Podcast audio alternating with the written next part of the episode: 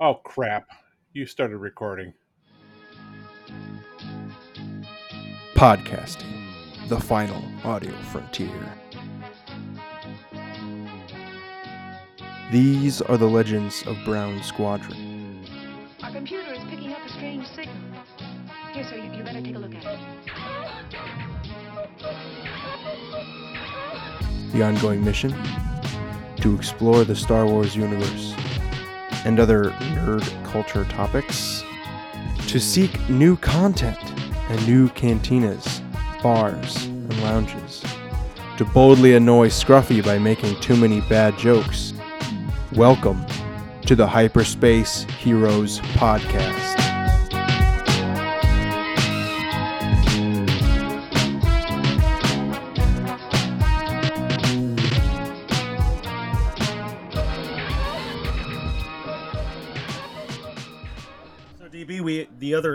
A couple episodes back we had Mark Newbold on, and we were we learned something that over in England, local theaters have been playing the Ahsoka episodes in theaters over there. What? Yeah, mm-hmm. and I was like, "Whoa, that's man, awesome. super awesome. I'm definitely jealous over that. But they did announce that next week on Mrs. Brown Leader's birthday, that uh, they're going to show Chapter Five of Ahsoka here in the states in limited release, and we would have to take about a five and a half hour road trip I'm if we in. wanted, if we wanted to go see it. Don't have to finish that sentence. Right, Yeah, well, uh, let me finish that off with okay. You go and inform your wife of that, and uh, come back down here when you're done telling her, and uh, we'll continue this episode. Go ahead. All I, all I gotta do is tell her I'm working a double. She'll believe that. There you go. Sure. Mhm. Yeah. True, but that's not going to work for him. Probably not. So, Yeah, go ahead. You're upstairs. Tell her that. We'll be waiting right here for you. yeah, I'll have to bleep out all of the violent noises that are gonna get caught on mic. No, Hang on. gonna- I'll call 911 now. All right, maybe I won't do that. So let's just go ahead and jump into the show.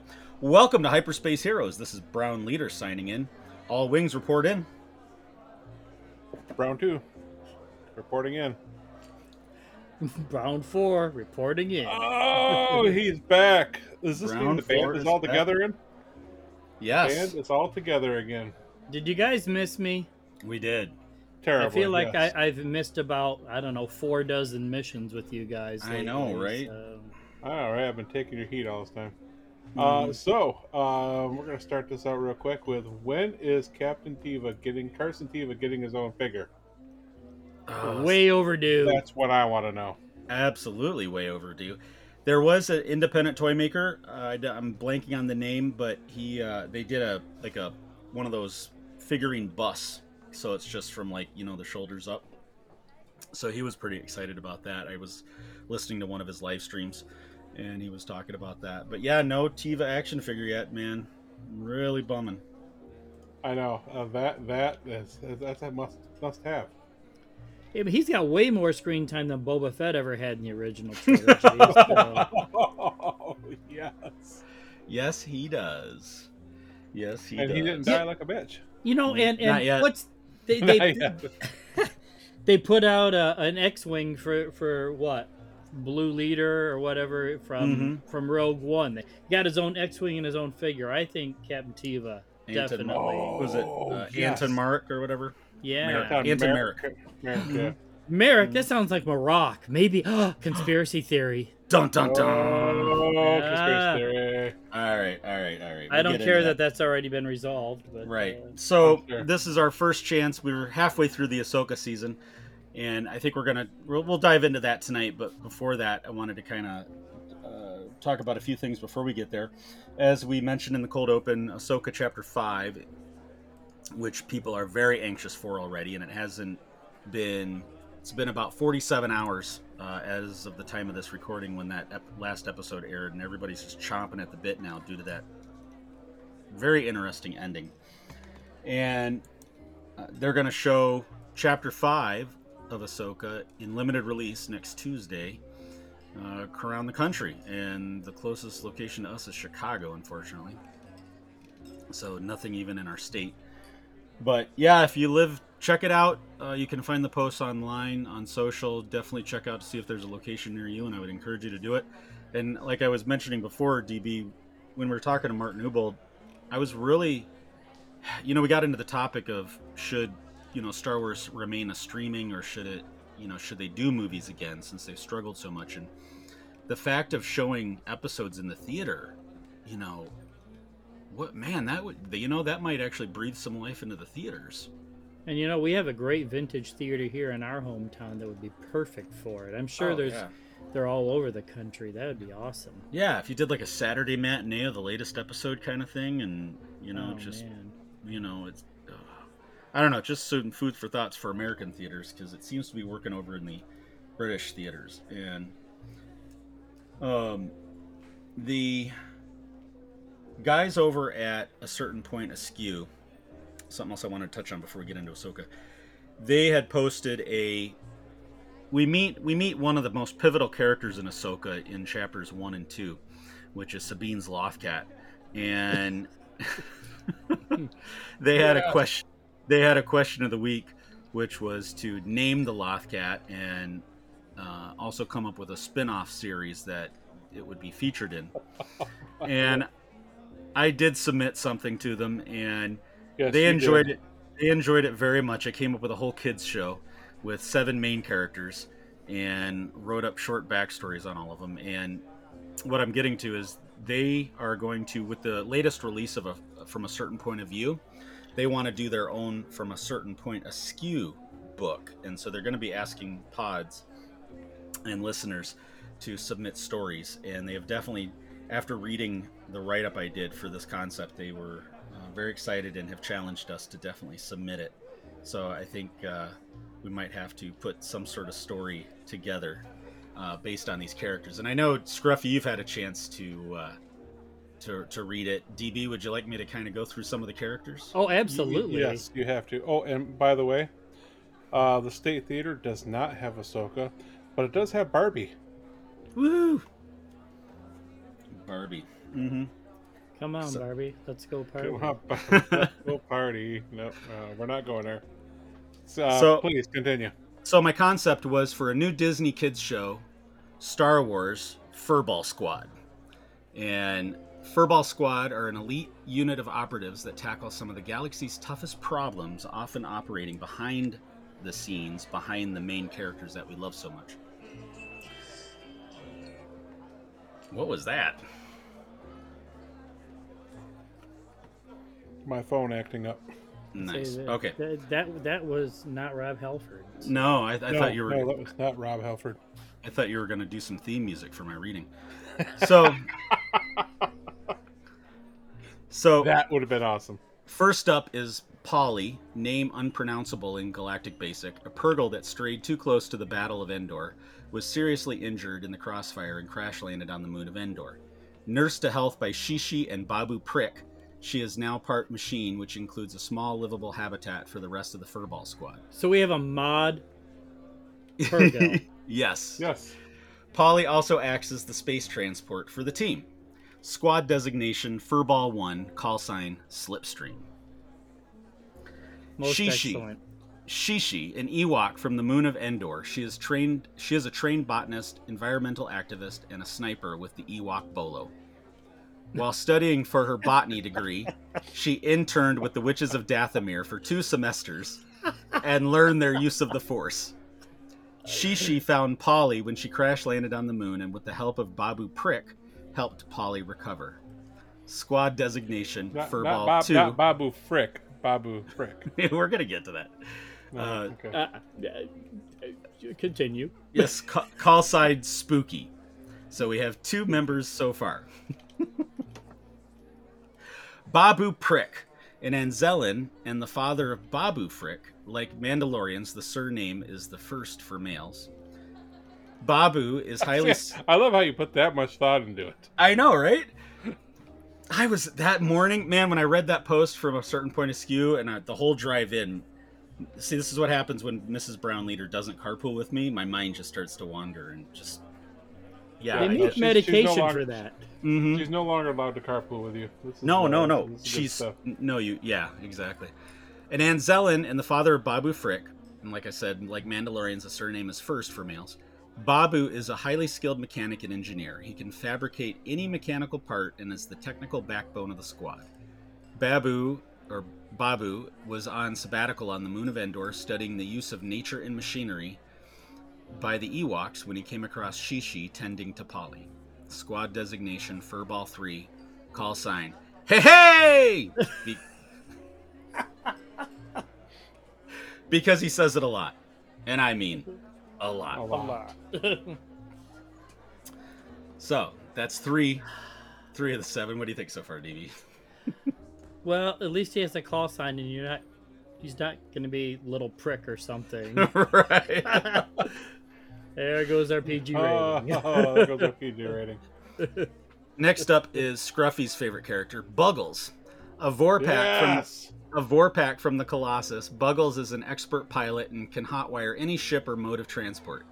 Buggles is always willing to take risks and was on a joyride when he entered the Endor system and witnessed Shishi and Babu Prick trying to get Polly to fly again. He quickly became a co pilot and navigator for Polly and can pilot with expert skill in the most stressful and dangerous situations. It's about time we have a Vorpack in the spotlight. Thank you. Yes. Squad squad designation Furball 4, call sign Wheels. nice. Next up is Bridger. And this is what started the whole thing. Bridger, a Lothcat that was left to fend for himself by Sabine Wren when she decided to go gallivanting across a galaxy with her crush to look for her crush Ezra. A perceptive and intuitive Lothcat, he picked up a lot of Sabine's skills and is a we- and is the weapons and demolition expert for the squad. He is also stubborn and strong-willed, able to see any mission to completion, and has become the tactical leader during missions. He has an unusual talent to sniff out traps and has lightning fast reflexes. He may or may not be force sensitive. The writers are keeping that story plot hidden for now and will write in misdirection to keep the viewer guessing. You know, I, I have a problem with the backstory already. What's oh, that? please. What is it? You, you you said that Sabine went gallivanting to look for her crush, and he's already put her in the friend zone back in episode one. So, No, not friend zone, sister zone. oh, family zone. Sister But Zone, this- yes. but this but- is Star Wars, so exactly. it's okay. it's okay. Oh, when your sister is your crush, you Yeah. know you're watching Star Wars. wow. We went there. Okay. Uh, Squad designation Furball 5, call sign Dynamite! yeah, yes. As long as he's voiced by J.J. Walker. exactly. Oh, my God, no. Uh, all right, next up, Itchy. Uh, all right. Uh, this was one of my personal favorites. A womp rat hailing from Beggar's Canyon on Tatooine, Itchy snuck aboard a transport bound for Lothal to escape the T 16 massacre of 2BBY. Wary of humans, Itchy has become an expert in intelligence gathering and covert operations. Itchy was sneaking away with some meiloorun fruit from a Lothal market when he ran into Bridger. They quickly became friends and were running operations against Imperial remnants when they met the Furball squad running a mission on Lothal as well. They joined together to complete the mission and decided to remain together to travel the galaxy and seek out Imperial troublemakers. Squad designation Furball 6, call sign Tails. nice. Tail. And finally, and this is a, I think I wrote this in in as a for all of our sequel lover fans. Uh, the final member of Furball Squad, Paige, a fathier born in the stables of Canto Bites and rescued by Rose No. Tico Nope. after the fall of the First Order. With the help of Broom Boy, who Rose also rescued, Paige was trained in the healing arts and became and being pushed to to the side, and just being there in the background to fill up screen space. I, I know which character I hate already. I- I'm just wondering for our listeners out there, can you hear us roll our eyes? It's Uh, deafening. She is the team's medic and often ground transport, often racing in at the last minute to rescue the team from what looks like certain disaster or self sacrifice. She was grazing one day when the World Between Worlds opened and sucked her in. She wandered around and found the only opening, which put her just outside a Lothal Market to see a Lothcat and a Womp Rat battling it out with ex Imperials. Squad designation Furball 7. Call sign Thorn. So there you go. There's Furball Squad. It sounds very Disney because you have a lot of talking non-human creatures. Mm-hmm. Mm-hmm. That's kind of what I was thinking. And so now we need to come up with a story to use those characters and submit it to their their collection that they are doing over it From a Certain Point of Ski podcast. Oh my. So, You would be my hero if it actually got published. Mm-hmm. I'm also thinking that we need to submit a Doug Rebo story. Oh yes. We need Well, to submit a Degree story. You know, taking a page from episode seven, you know, maybe maybe this Do we have to? this this squad is looking. f- well, you know, since no, I don't think we ep- have to. since episode seven ripped off episode four, we can rip off episode seven, and the crew is looking for the missing Max Rebo Oh, or Doug go. Rebo. Doug Rebo. Mhm. Well, you know, I do have. I was going to mention it in collection corner. I have a. For the first time, I'm growing pumpkins out in the garden this year, and I have one that is growing so rapidly that if it continues to grow between now and pumpkin season in October, I might just have to paint the thing gray because it will probably be as big as a Death Star. Nice. Yeah, so we could write. some- awesome. we could write some story about uh, the uh, weapon of the week being a, a catastrophic, pu- uh, deadly pumpkin. Somehow the Death Star returned. So, yeah, so just uh, think about that, and uh, I hope listeners, I hope you enjoyed that. If you'd like to submit ideas for a story, you can get uh, get hold of us through social media, any of the major social media sites. You can email us at Gmail or at uh, brownsquadron at gmail.com. If you'd like to submit some uh, story ideas to use those characters, by all means, we'd love to have them, and we'll definitely give you credit in the final story as we go along. So, all right, Okay, can we can we talk about Newbold for a second? yes, Because I am very sad that I missed that interview. Um, you know, but when you gotta work, you gotta work. Right. But um, I hear he's a big Star Trek fan. he is. Oh. Oh, did you hear that? Those were Scruffy's eyes. Well, funny enough, f- funny sad- enough, it by the time I still have to get that episode edited and put out, but it'll be put out by the time this episode is out. And uh, in that episode, I do mention to him that about having him back on and having an episode when you can be on with him, so we can talk Trek. Awesome. And, and he was all for it. So Yeah, I can't. I can't wait. but you will be shocked to hear my uh, my opinions of some of uh, the Ahsoka episode that we just uh, the first one. all right, well, uh, So- yeah, let's. Uh, shall we get into it? So Let's- Ahsoka, we're halfway through the season already. Episode 4 just aired, like I said, about 47 and a half hours ago at the point of this recording. And they did a double drop of episode 1 and 2, which seems to be the trend now for Star Wars. Disney Star Wars dropped the first arc, which, you know, in this case, I, I don't know if they really needed to, honestly. I almost think, uh, and I'll, I'll explain why in, when we get to it, but I almost think they would have been better off just dropping one, personally. But uh, episode one was entitled Master and Apprentice. Uh, Scruffy, you want to talk about the episode a little bit? Absolutely. Uh, love the opening scene. It very reminiscent of original Star Wars. You've got the wasn't quite the same crawl as we've seen in the past, uh, but it still has some sort of a crawl to it. And then that opening scene with the, that ship coming, the massive ship coming across the screen, just felt very vintage Star Wars. And then we get to the bridge of the Enterprise. I mean, the ship, which felt very Star Trekish because it's very clean and polished inside, and everything's nice and neat. It's the New Republic. It was It's one of the New Repu- it's the New Republic. right, and it was one of their new cruisers. Yep. So that was the first thing that popped in my head as I'm sitting there trying to enjoy Star Wars. Oh, wait a minute, this feels very Trekish. So I thought you two would appreciate the. Uh, It was it was it was very land.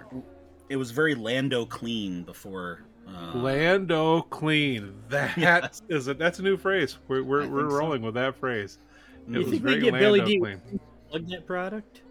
maybe. What's that? Oh, We, we we create a cleaning product. We have Billy Dee Williams, you know, plug it like Colt 45. Only it's Lando Clean. Lando, Lando clean. clean. Oh you my know, word. kind of like okay. Mr. Clean. Which is Anyway. nowhere near Orlando clean. Yeah, Wipe the I- floor with those pesky New Republic recruits. there you go.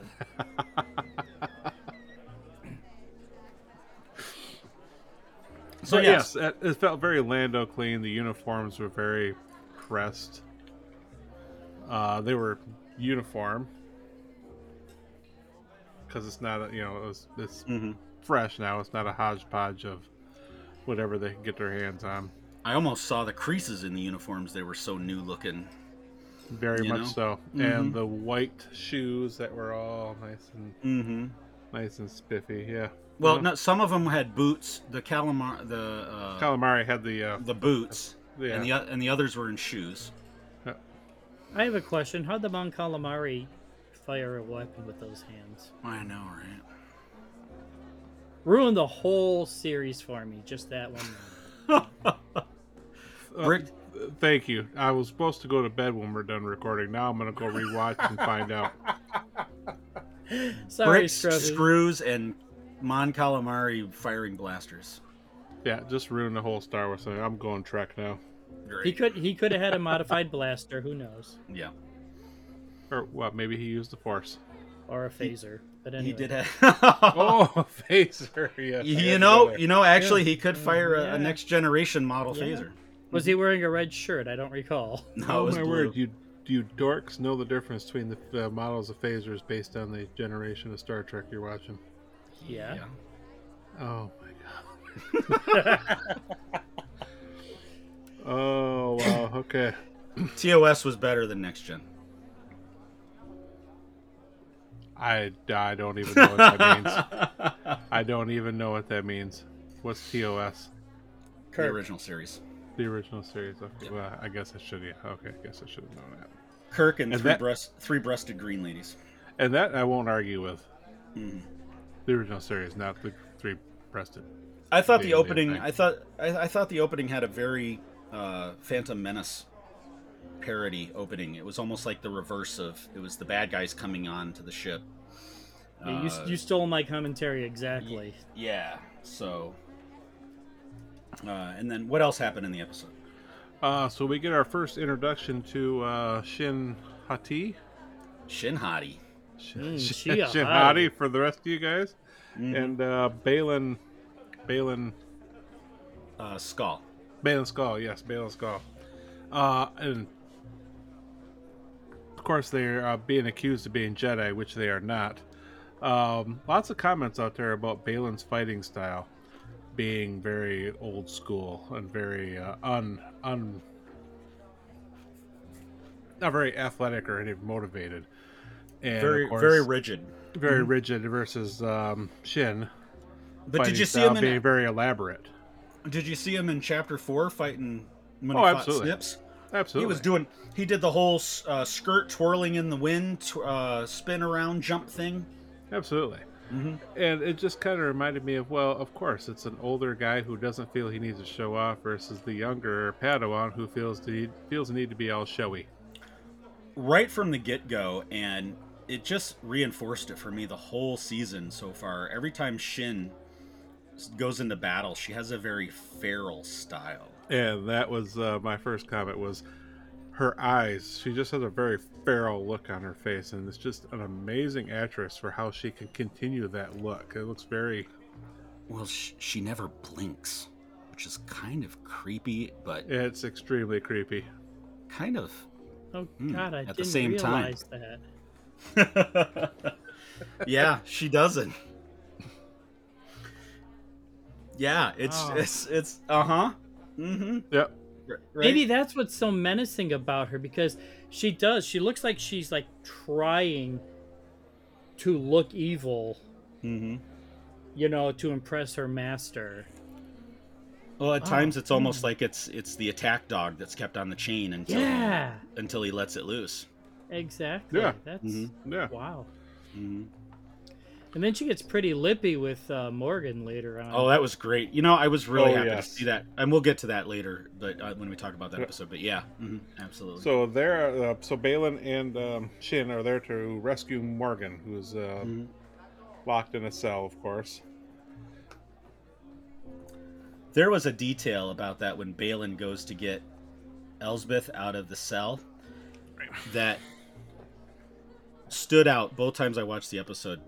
When he goes to the cell, he uses the force to unlock to the spin mechanism. yeah. uh, that an And- astromech would have normally viewed done. Yes, and I thought that was such a cool little detail to Mhm. throw in there. And of course, you know, he he uses the force to take her cuffs off, but uh, we've seen that before. But to undo the lock was very that was very the cool. first time we've ever seen that, hmm for sure, Mhm. and I absolutely love that detail. So, quick question: How long do you think she was in captivity for? So she gets captured by Ahsoka in season, uh, was it two? Uh, early on in season two of Mando, when he goes to that planet with Michael Biehn, and um, you know, how much time do we think has Yeah, our, our buddy, our buddy Headless, uh, uh, Headless Ned. yeah, Headless Ned had did a nice YouTube video kind of talking about the timeline of Ahsoka, and his his concept, and I, I kind of agree with it a little bit, which is uh, four to six months, probably no longer than that. Yeah. I think that's. I do like the fact that uh, there's no time frame yet. We have Mhm. nothing to say this happened in this order. Yeah, what are Right. they? Are they transporting her sublight all the way back to Coruscant? What the hell? right. Mm. Well, I think they came out of hyperspace to meet somebody, and that's why they were surprised that who they were meeting didn't show, and then they found out that the, the Jedi are there. Yeah, it's an older code. It's an older It's an code. older but it code, but it checks, checks out. out. You'd think the good guys would know that trick. right? you would think so, but hey, A bureaucracy is a bureaucracy is a bureaucracy. mm-hmm. So anyway, they um they rescue her, and uh, our next scene is Ahsoka at the temple, and that whole temple thing had a very Indiana Jones feel to me. Yeah, it did. Uh, absolutely loved it. It was just epic. The effortlessness that she got into the temple by taking the lightsabers and spinning Mhm. them around. Yes. And the next inside. part had a very video game puzzle solving uh, component to it where you had to line up all the pieces just right somebody has said it, it a couple people online have, have pointed out or they they're claiming that you can hear maul's voice um, saying he is the chosen one very faintly while she's in there um, I didn't hear that. Did you? You and he is he has been credited the whole series so far as additional voices Sam Witwer has Mhm. but um yeah I, I somebody played one clip of it and if you're listening for it it kind of sounds like i don't who knows Okay, Is it so- in the subtitles? no no Okay, it's so. I bought a new Roku, and I have the ability to plug headphones into the uh, into there oh into nice the uh, remote. So I am gonna have to play that and see if that's true. it's on when she's turning Yeah. and it's uh the clip is you see you look you're looking at her and she's behind one of those puzzle pieces and she's turning it and supposedly um i it kind of i mean if you're if you're purposely listening for it it might kind of sound like it but i don't know but then again this is Filoni and you know the level of detail and i'm there was something i was going to bring up i saw on tiktok when we get to the f- fourth episode but you know the level of detail that he's bound to put in here would not surprise me at all. Yeah. No, definitely not. Mhm. Definitely not. But uh, I'm gonna I'm gonna have to check that out. So yeah, and that was on the planet Arcana, where Oh, that it's Night Arcana. Sister, where the Night Sister temple was. So keep going. Uh, so she gets up to she gets the uh, the map, if you will, comes back up to the surface to find the uh, what were the droids called? The Assassin HKs. droids. The HK, yes, HKs. the HK, HK HKs. assassin droids Mm-hmm. uh, that she has to go do battle with, and uh, the line, um, you, you give that to us, and she said us, and then four more appear in the background. That was pretty Mhm. awesome. Yeah. And I love the way she evened the playing field a little bit by dropping back into the temple, cutting holes in the ground, cut, cut holes in the ceiling to bring three more down, so she can come back up and take on just Yep. two. No, that whole sequence was pretty boss. Yeah. Yes, that was pretty awesome. Uh, but I did not see the self destruct coming. The Uh, uh, yeah, I can tell a lot of people had a little bit of a problem with that. I thought it was, I was okay with it. so their mission was to retrieve the map from Ahsoka, and when it Now they're gonna when blow she, it up. when she takes a few of them out, they pop out their Uniba Uniboob thermal detonator, and What? it looked like a Uniboob. Uh, Seriously, Oh my god! that thing was protruding so far out; it was ridiculous. You knew it was artificial. Oh my word! Nothing. We are nothing- so losing our PG rating. I like to apologize to the kids. But the level of detonation, the level of explosives, I mean, it just took out the whole temple and everything. And why? Anyway. But no, it, it was still. Yeah, yeah, it was a cool yeah. sequence. It was a cool sequence, but if they if they, their mission was to retrieve the map, because the map is the only way they can find Thrawn, Mhm. and now you're gonna blow the map up with Ahsoka. Right, exactly. I think the whole, I think that whole part was added in there just to see her running, uh, and do the jump on the Just, uh, ramp, yeah, which was a very, which is a very, that's a very standard Star Wars animation thing. oh, absolutely. So I think that was part of. I, honestly, I think that was half the reason they did it was just to get that shot. But, It's like the opening sequence in a James Bond movie. It doesn't have to make sense. It just has to be cool. true enough. all right, that all right. That was very very excellent description there. Yep. And who do we get to meet at this point? A porg? no, I was very disappointed. There were no porgs. There were no vorpacks. Uh, I was very upset about that. However, we do get um, Hin- Hu Yang, Hu Yang. Hu Yang. I don't know why I keep calling him Hindu. Uh, Hu Yang, which I voiced by thought was a- David Tennant. which I thought Doctor was just Who. awesome. Yes. I gotta say he's he's he's definitely one of my favorite characters of the whole show. Absolutely, absolutely. Uh, I love he's still clinging to Jedi protocol, even though Jedi protocol's out the window, basically. Mm-hmm. Uh, and then, of course, Ahsoka's like, "Well, you're supposed to have my back." Well, that is a Padawan's job. yes, I absolutely love that line. So our next uh, scene, of course, is now we're back on Lothal. They're having a ceremony uh, for the original, uh, for the freeing of Lothal from the Empire. Uh, Sabine is supposed to be there, but of course Sabine is not there because she's on her speeder cruising back to the communications tower. Right. And I love this is where they make their time reference, which uh, when the governor Azadi, voiced by Mr. Clancy Brown, Patrick Star Yes. himself. um, what a great cameo. yes. Absolutely. He has now played four roles in Star Wars. He can keep playing him. He's Yes. awesome. No, he's awesome. And the fact that he got to vo- he got to play the live action version of himself from Rebels was awesome. There Yeah, is I a absolutely cool in the Thrawn books, uh, the new canon ones. There is a cool backstory between him and Governor Pryce, and what he did to her family's mining operation before he was deposed, and why she was so because that's where she came. They, the Pryces had a like a mining operation on Lothal that was confiscated by the Empire, but um, very cool backstory that was developed between them in that book that I just wanted to mention. But uh, I need to read that. Awesome. but yeah, I love that he goes several years ago. several Yeah. years ago and there is another thing that just that just is driving me nuts there is no way to reference anything Mm-hmm. uh, we can say several years ago is three or more Mm-hmm. well that uh, helps me narrow it down uh, not at all Right. And then here was another deep dive when uh, Sabine wasn't there. It was a no-show.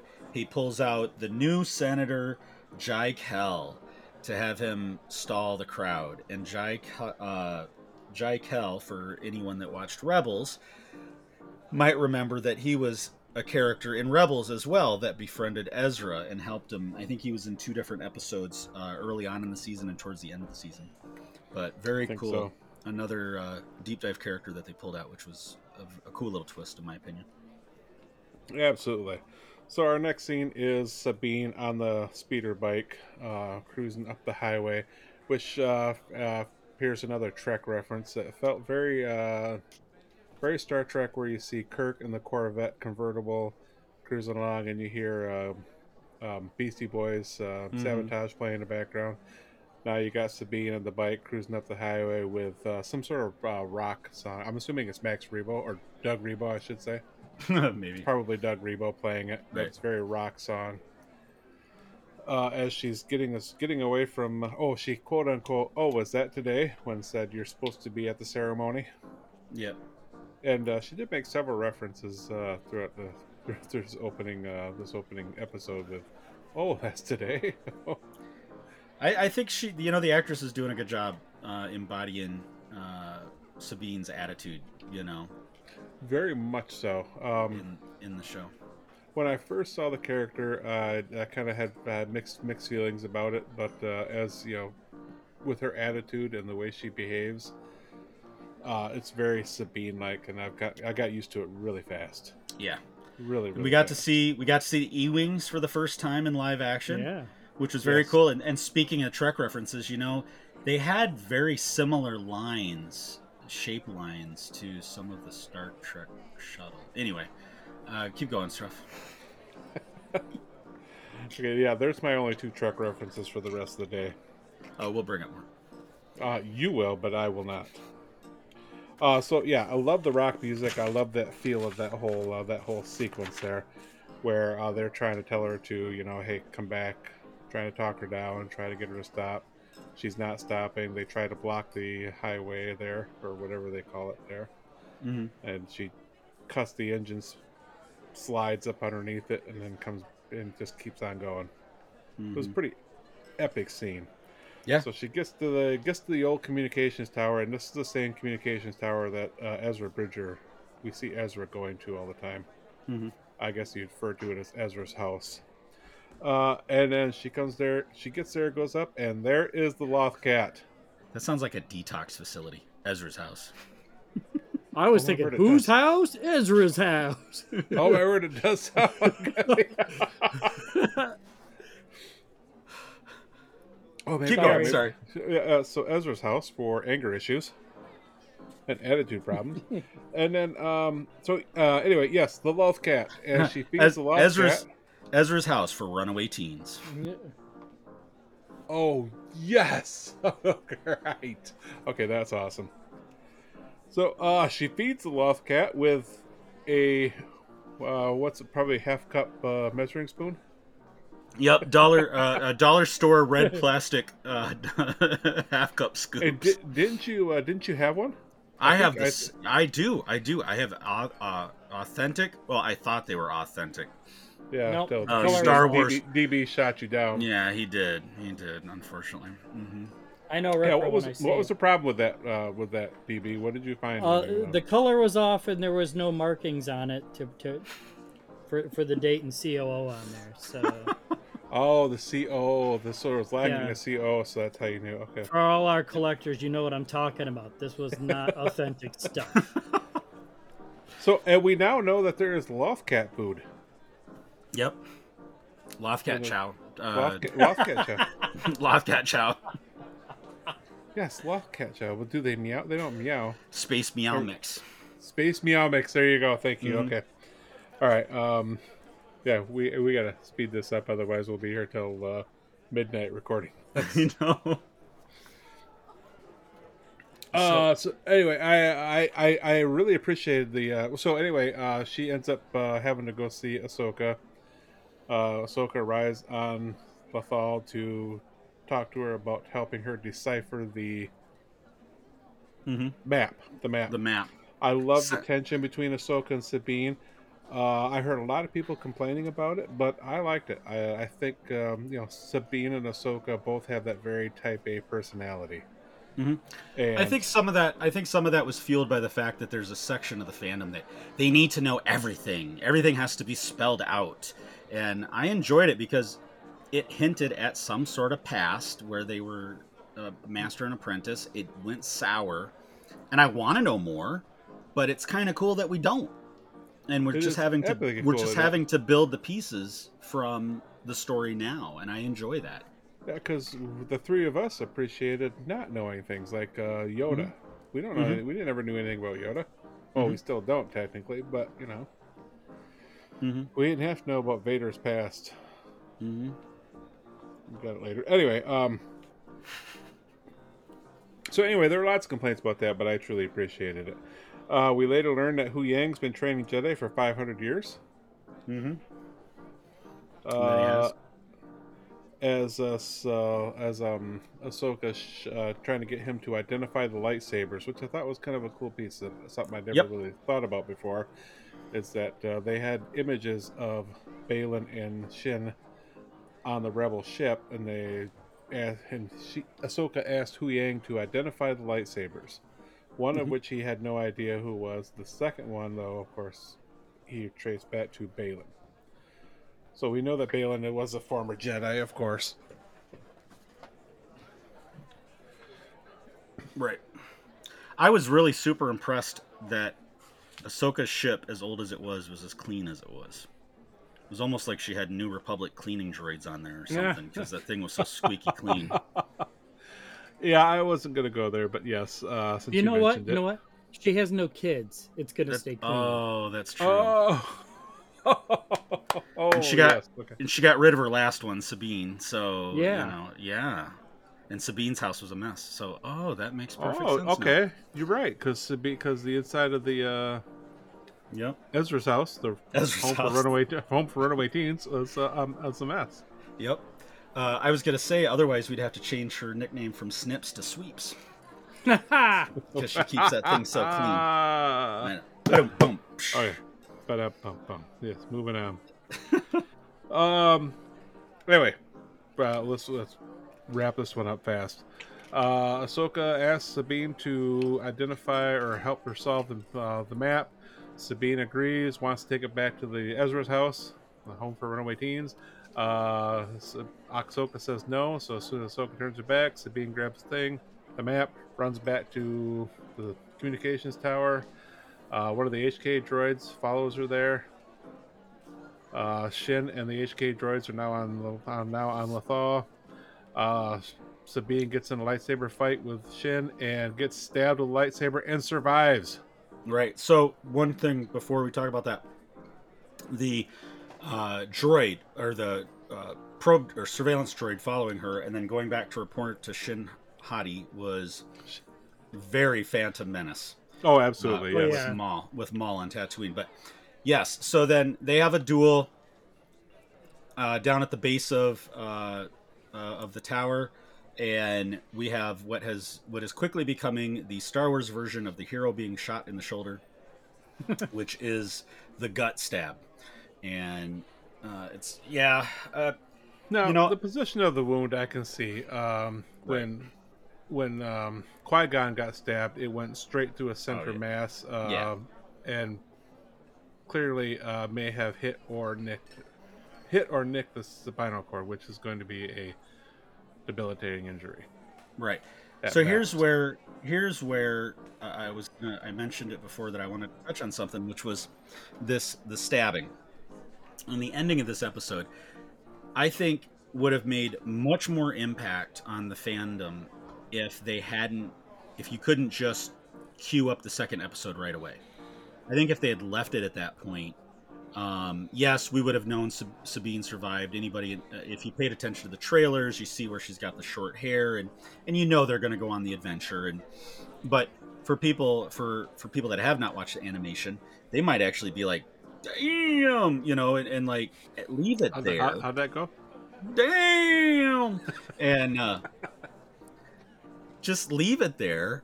I, I thought you didn't this was one situation, unlike Andor, where you kind of needed all three to buy into the show, because you really needed that first arc because the first two episodes were, uh, you know, kind of slow paced and not a lot going on, um, other than walking and walking Only and walking. well, the first But- two.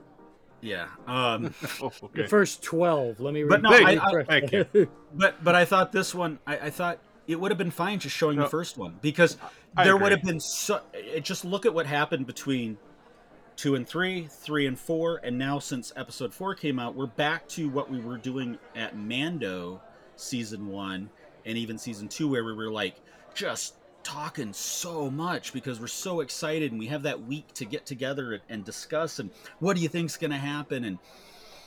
I think they should have just left it there. yeah, I agree. I agree. We could have done that. Uh, I appreciated both episodes at once because Mhm. I think is- it's just- more I think it better. took- but I, I think it took the luster out of the shot of the of the stab. I was like, because like okay, well, next episode. Oh, she's alive. Okay, no drama, over. You know, and it was just kind of I don't know.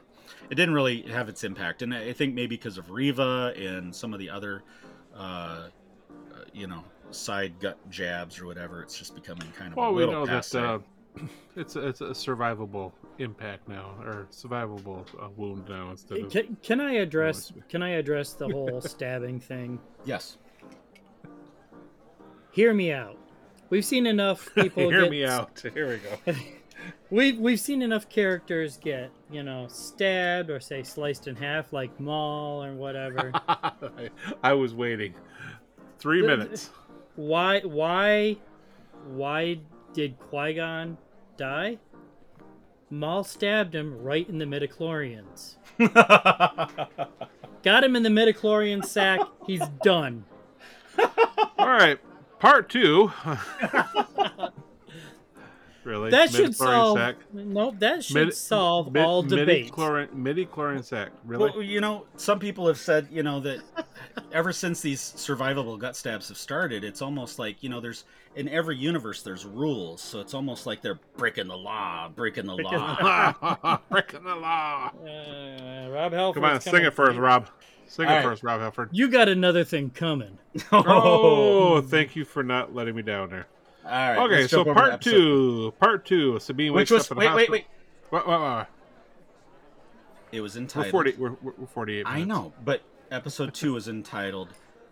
Toil, toil, toil, and trouble. Sorry, that's all that went through my head. I am scarred for life. Yeah, same here. It's like, why did they wait till Halloween to entitle an episode that? For Right. goodness sakes, it's like something out of Hocus Pocus or something.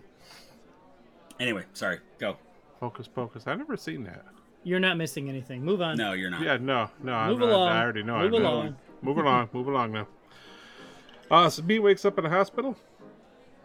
Ahsoka's there asking her questions about what happened. Uh, you know, finds out that the map is gone and there is no record of what the map revealed because, of course, Sabine did solve the map. Uh, like any good uh, Mandalorian puzzle solver, she is. That's the only thing I could think of to call it. Um, Right. I did like the fact that she had a scar because chicks dig scars. Just saying. Six big scars. Moving along. So, uh, uh, so Ahsoka's like, okay, well, um, when Ah- Ahsoka goes to leave, uh, Sabine says, well, you'll need my help. And Ah- Ahsoka turns around and says, no, you've done enough. That was, yeah, that, that, that line, uh, was like, ooh, that's, I can tell uh, Ahsoka's upset Mm-hmm. about her losing the uh, map. Yep. Um,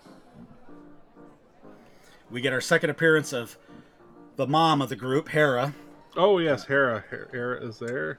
We forgot to mention that she was in the uh, first episode, but that's okay. Um, I like the Hu Yang has a line because they bring the uh, they Ahsoka runs back to the home for runaway teens, uh, finds the other uh, finds the other uh, assassin droid HK droid because apparently droids. So the Sith have the rule of two, and HKs apparently have the rule of three. So if she killed two, there must be a third one around there. There's always third, and as he comes down from the ceiling, she says, "I was hoping you were still here." And I dug the cat because the cat was warning her before Bridger was warning her before she went in because he was staying he was staying outside. No, he- did you notice that? I He was, staying- well, I understand, but as the Bridger, that you've named the cat Bridger. Well, yeah, we talked about that at the beginning of the Yeah, episode. I, I, know. we Um, did.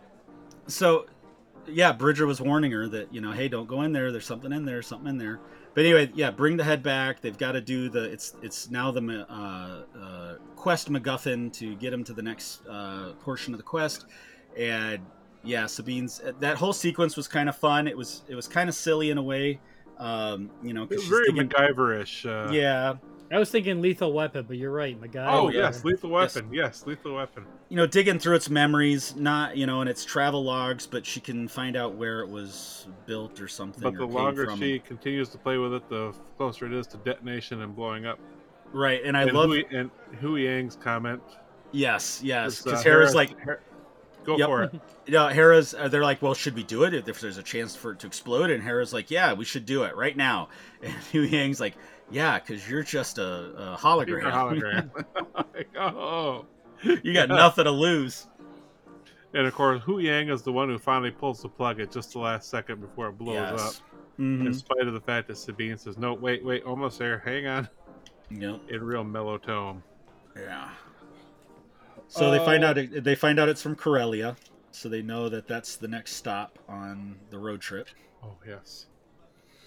Uh, so Ahsoka takes off, leaves uh, leaves uh, Sabine there resting still because Sabine still needs to rest apparently. Uh, her and Hera meet at the uh, Corellia shipyards to do an investigation on um, what's coming out of the Corellia shipyards that Mm-hmm. shouldn't be. The facilities that were formerly owned by Elsbeth. Yes. Um, I love the sequence at the end where they're on the um, in the command area, I guess, if you will, or something, and uh, Hera and Hera's trying to get uh, the um, The codes or whatever. the or codes and the yeah. manager to open the uh, confidential information about what the uh, giant hyperspace um, drive is for. Right. and uh, the sudden attack by uh, the uh, Empire loyalists. What what was the, what did he scream out for the Empire? For the For the Empire! yes, So cliche. Attack of the NPCs. yes. But That- that, that was the That was one level of the video game where you do a save as before you do that sequence, and if, you should be able to mop up all the uh, NPCs in one strike. And if you don't, you just keep reloading until you wipe them out all in one strike, and then you keep on playing the game.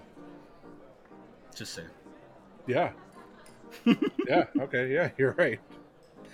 Uh, but uh, so Ahsoka jumps through the window to get to uh, to stop the uh, hyperdrive engine from taking off.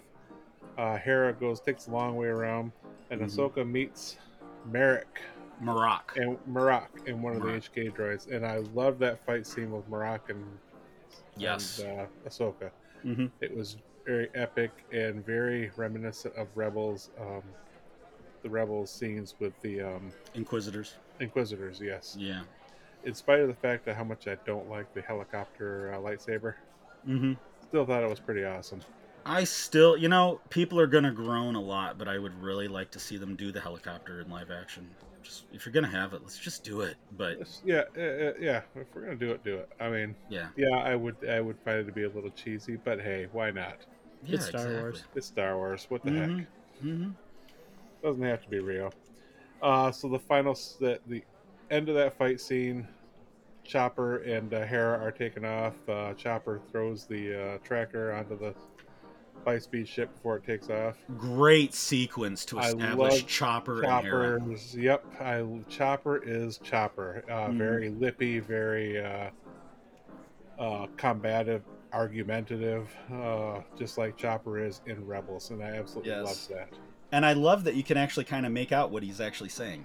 Yes. Almost, yeah, a little bit Yeah. to the point where I to the point where I could say, okay, because I always wondered how much training or studying or learning did Luke have to do to be able to listen to and understand R2 versus Hera? I can I can see where Hera would get used to hearing Chopper and being able to understand what he's saying based on the noises he's making. Mm-hmm. I appreciated that. I really liked it. Yeah. Uh, the uh, fight between Ahsoka and Marrok Marrok. Marrok. ended, and I love the way it ended, where Marrok is jumping onto the ship, Mm-hmm. or he throws his lightsaber. Shin Hati comes down to get him. He jumps on the ramp. And as he's floating away, as he's flying away, he reaches out and pulls the lightsaber back, and then without even looking, Ahsoka just steps to the side as it flies past her, Yeah. past her and he catches it. That Love was a- that scene. That was a boss scene. That was Absolutely, hmm absolutely loved it. And there was a similar uh, thing in animation that happened to Anakin one time, where the saber kind of he just just kind of does a side side uh, sidestep of the head kind of thing move there, and misses the blast or the lightsaber or something. So definite callback. Yeah, absolutely. So uh, we cut back to the scene between Hu Yang and um, Sabine, Sabine, and um, he starts This- trash talking her. She, yeah, and I love the scene because he's uh, he's he's Hu Yang states uh, that her she had, she had little aptitude for the Force and uh, would fall short of any Padawan that he'd ever seen. Like, oh, dude, No filter. no No. filter at all. No, uh, no, no. You just do your best. No, not at all. It's just talked her down. Yep. Wow.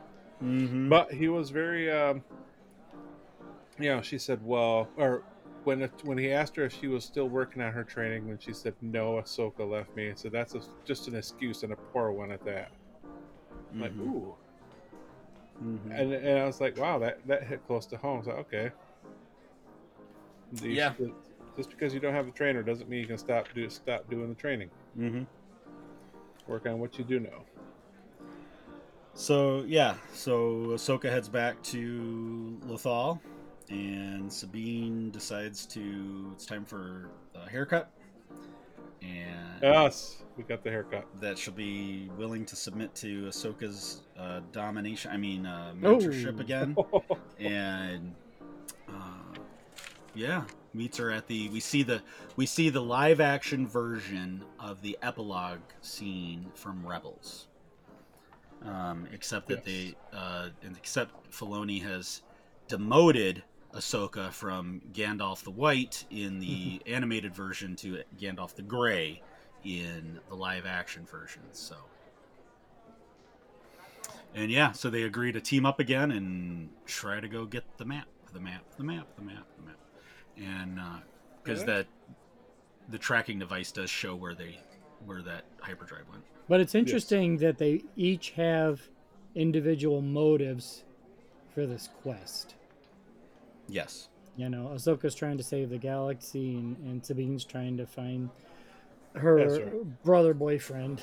So- Yeah, brother boyfriend. Oh, brother, boyfriend. Really, we're gonna go there? Okay. Mhm. All right. Kissing- so kissing much wraps up cousins. Kissing, kissing, kissing, kissing brothers. It's like and- Space Dukes of Hazard. I All right. could- so that wraps up. I, Episode I could two. see Sabine wearing Daisy Dukes. I'd like to. So see that wraps up episode two. Uh, we're at uh, we're at 59 minutes. Uh, so DB, take us to episode three because uh, I don't have any notes on episode three. Oh, you know, and I don't either. But episode three was awesome space battles, and Ahsoka actually leaves the ship wearing a spacesuit, unlike Mary Poppins Leia. So. Those are the things that, that strike me. It was a little goofy when you know she goes outside Oh. the ship to, to have that battle, Yeah. but it was still badass at the same time. So the the episode was entitled "Time to Fly," and it was a 30 minute episode, which you know I think I definitely remember queuing that up, breaking my heart because I was like, really after. But anyway, uh, the demands of a Star Wars fan. So yeah, it's all about their journey to. Um, What's the planet called? Um, Seatos. yes. Seatos, Yeah. Seatos, Seatos, Seatos, Seatos, Seatos, Satos. Uh, and yeah, they're flying in the Jedi shuttle there, uh, her flying wing, whatever it's called, and on the way there. And um, meanwhile, Hera is trying to convince her superiors to um, join the mission.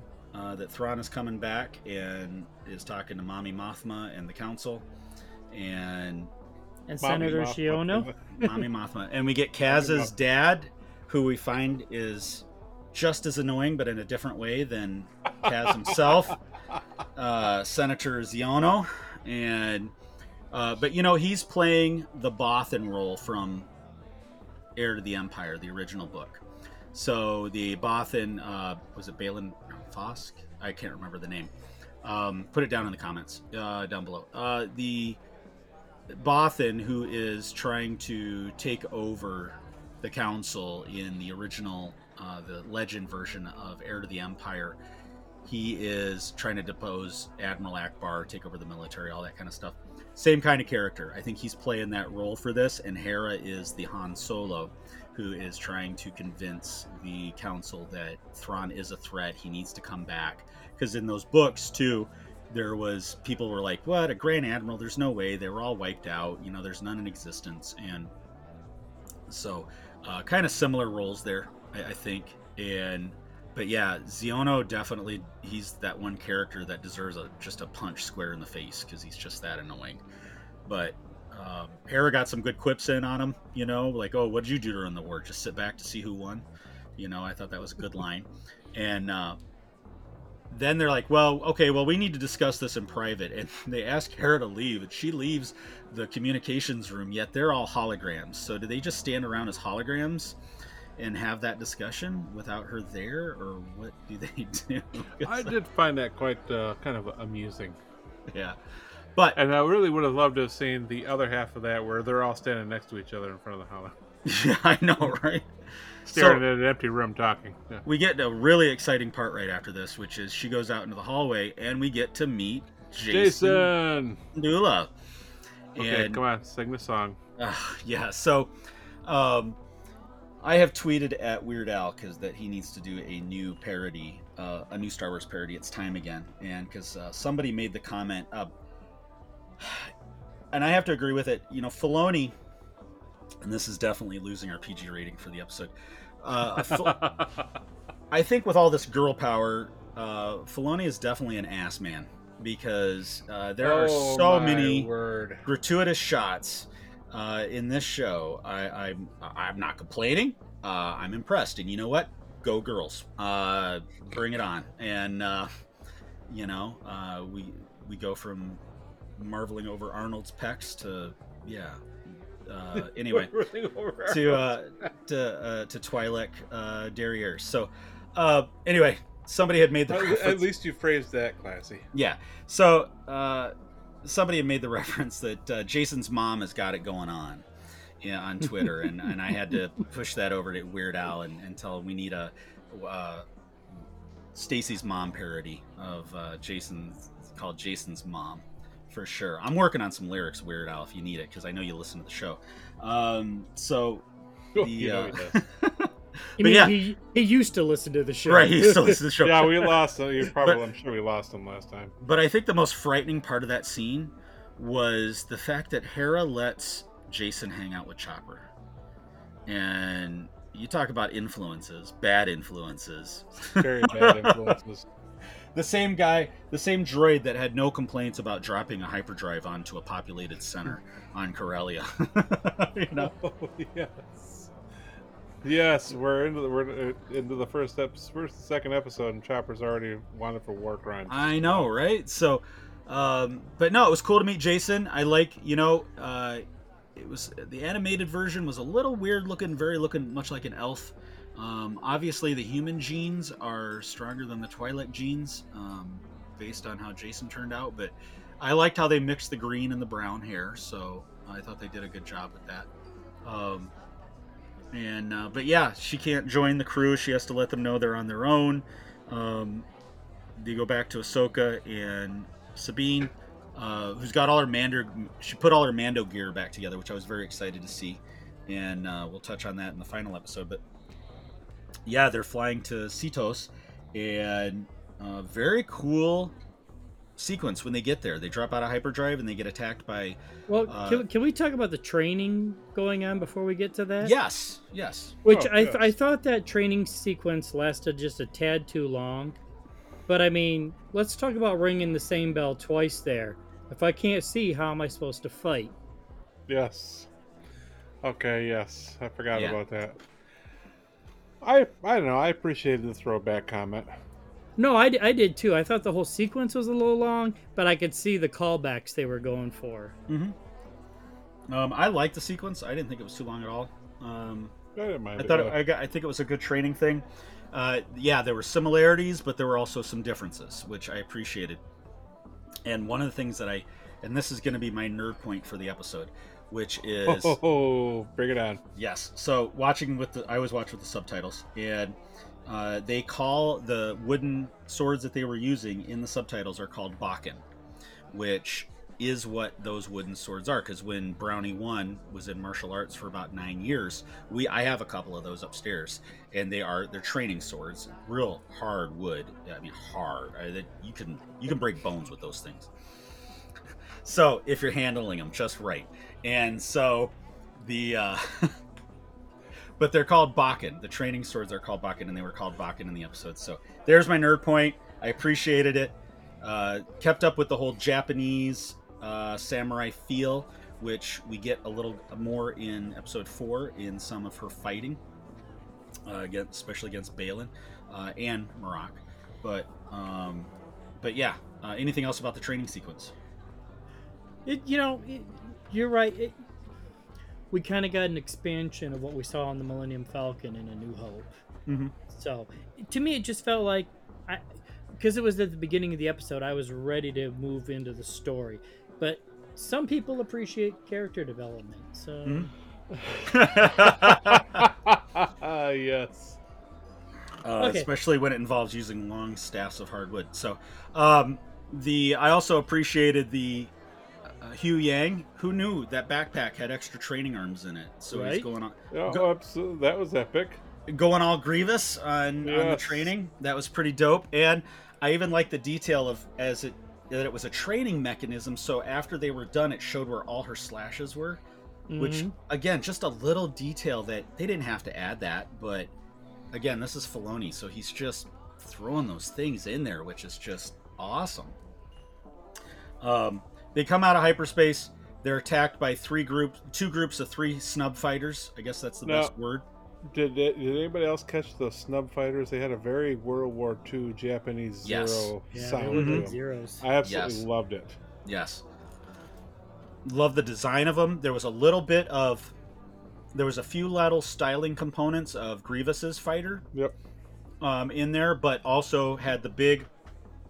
Oh, and I should know this. I'm blanking on the type of airplane it is from the real world, but it's got a very massive single ro- rotary engine on the front, and it reminded me a lot of that. And the cockpit's kind of towards the back, and there's not a lot of airplane behind the engine. It's pretty much just the engine and the the cockpit. And um, yeah, very cool sequence. Uh, I thought it was fun. Uh, it was a re- another talking about callbacks. It was another shot-for-shot recreation of the escape from the Death Star uh, with the attack on of the Tie Fighters on the Millennium Falcon. So Yep. uh, very cool feel. It was also a good sequence for Sabine and Ahsoka to have to work together again and to start to get kind of that vibe, that mojo uh, that they had previously, but their attitudes were blocking. And uh, it was a good sequence. Uh, I had a lot of fun. Um, I really liked uh, Blinkless One, Shin Hati, uh, had more dialogue. And, um, you know, this episode definitely started to throw out more theories on who uh, Marrok was because he actually had some dialogue in this episode. Uh, the previous episode, it was just a grunt, but uh, you know, who knew that? I mean, it was definitely. I think the leading theory was Pirate Dread Roberts from uh, Princess Bride, because is when he delivered that "As You Wish" line um, to Shin Hati's commands. But the uh, her dialogue, I thought, yeah, they were expanding the character, which I appreciated. I thought it was pretty ballsy when she told Morgan, "You almost got got him." Yes. Like, whoa! I don't Yeah, think I I'd, I'd go to the CEO that. and say that. You know? and you saw that rivalry start back when they were at the old Night Sisters temple that the Uniboob detonators blew up, and um, the We've got uh, Uniboob and hardwood in this episode. I mean, what more? Wow, you guys. we have not recorded in too long. We got way too much to get out. But anyway, Uh, um, yeah, she was dig. You know, she was doing getting some digs on Elsbeth back then when they were looking at the carnage of the temple. You know, and you could see it was getting on Elsbeth's uh, uh, nerves. it's 'cause She was like, nerves.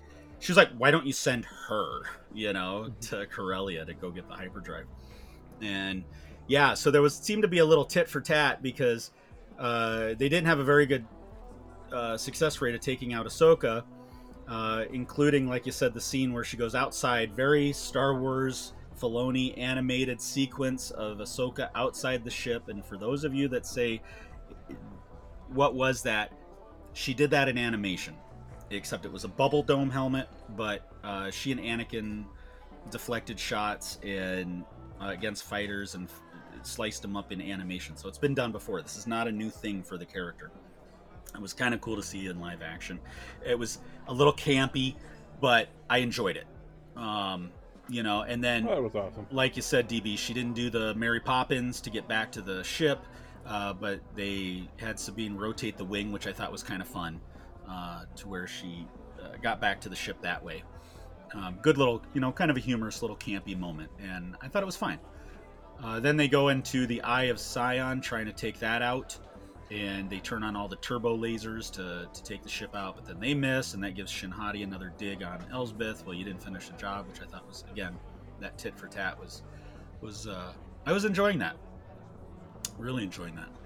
Um, yeah, and then uh, they have to dive down to the planet, Ahsoka and Sabine, to escape because their shuttle or their ship is damaged, and we get they have to fly through a maze of Purrgil, which was Space whales. pretty dope. yeah, it That was. was awesome. Mhm. I pre- really appreciated seeing that. which I caught at the first showing of episode. When was the first time they went to Seatos? Uh, Baylan first went there. Oh, and there's shadows in the clouds. Yes, Yeah. I caught that the first time, and I thought that was very cool. And then, but to see like this must be like a gathering point for the Purrgil to jump back to their galaxy. Uh, that's what I'm guessing this planet is. Um, since there were so many collected there, uh, which was pretty cool. But yeah, they uh, dive and weave and lose uh, Marrok and Shin Hati, and they land on the planet to start to do some repairs. Are we just gonna keep calling her Shin Hati? Yeah, Okay. because she is. Is she not?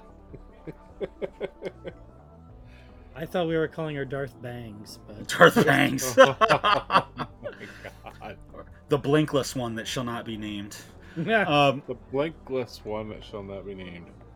so yeah, so then you see, uh, you know, they've got the map and uh, they're going to send the HK droids to go find them in the woods, and that's kind of the episode. And it felt a little short, uh, you know, and because we knew what was coming based on the trailers that there was going to be some sort of showdown between Shin and Sabine and Ahsoka and Baylan, and it was.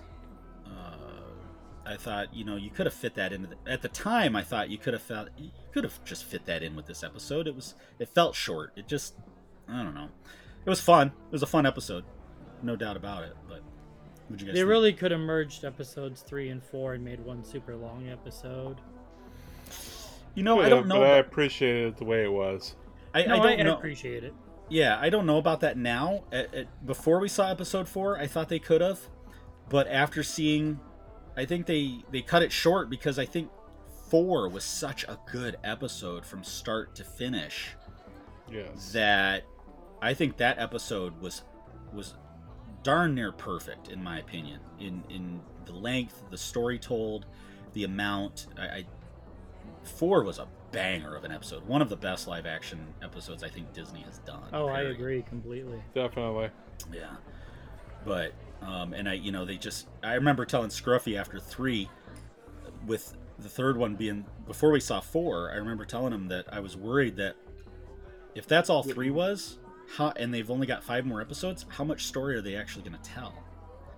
you know, and uh, but I think they've got some more to tell now. Definitely after seeing four, but uh, yeah, three was. Uh, any other comments on three? That was time to fly. Nope, let's get to four. We had epic appearance in episode four. Four, Fallen Jedi. Wow, that's that's all I gotta say about this episode. This this was an amazing, amazing. This was so Star Wars from start to finish. And Peter Ramsey was the director of this. He did the pirate episode of Mando, where they take Navarro back. Oh, was that the pirate uh, Captain Captain Salad? Salad the Sa- Hut. Salad the Hut. Salad the Hut. And uh, he also did the animated movie Into the Spider Verse. Okay. And uh, I, man, the whole tone of this episode, the the pacing, the story, the character development, everything was just darn near perfect in this episode. I have back in episode one and two, I remember mentioning to you guys where the only complaint I had about those episodes was really the transition between the outdoor scenes and the volume scenes, the indoor scenes.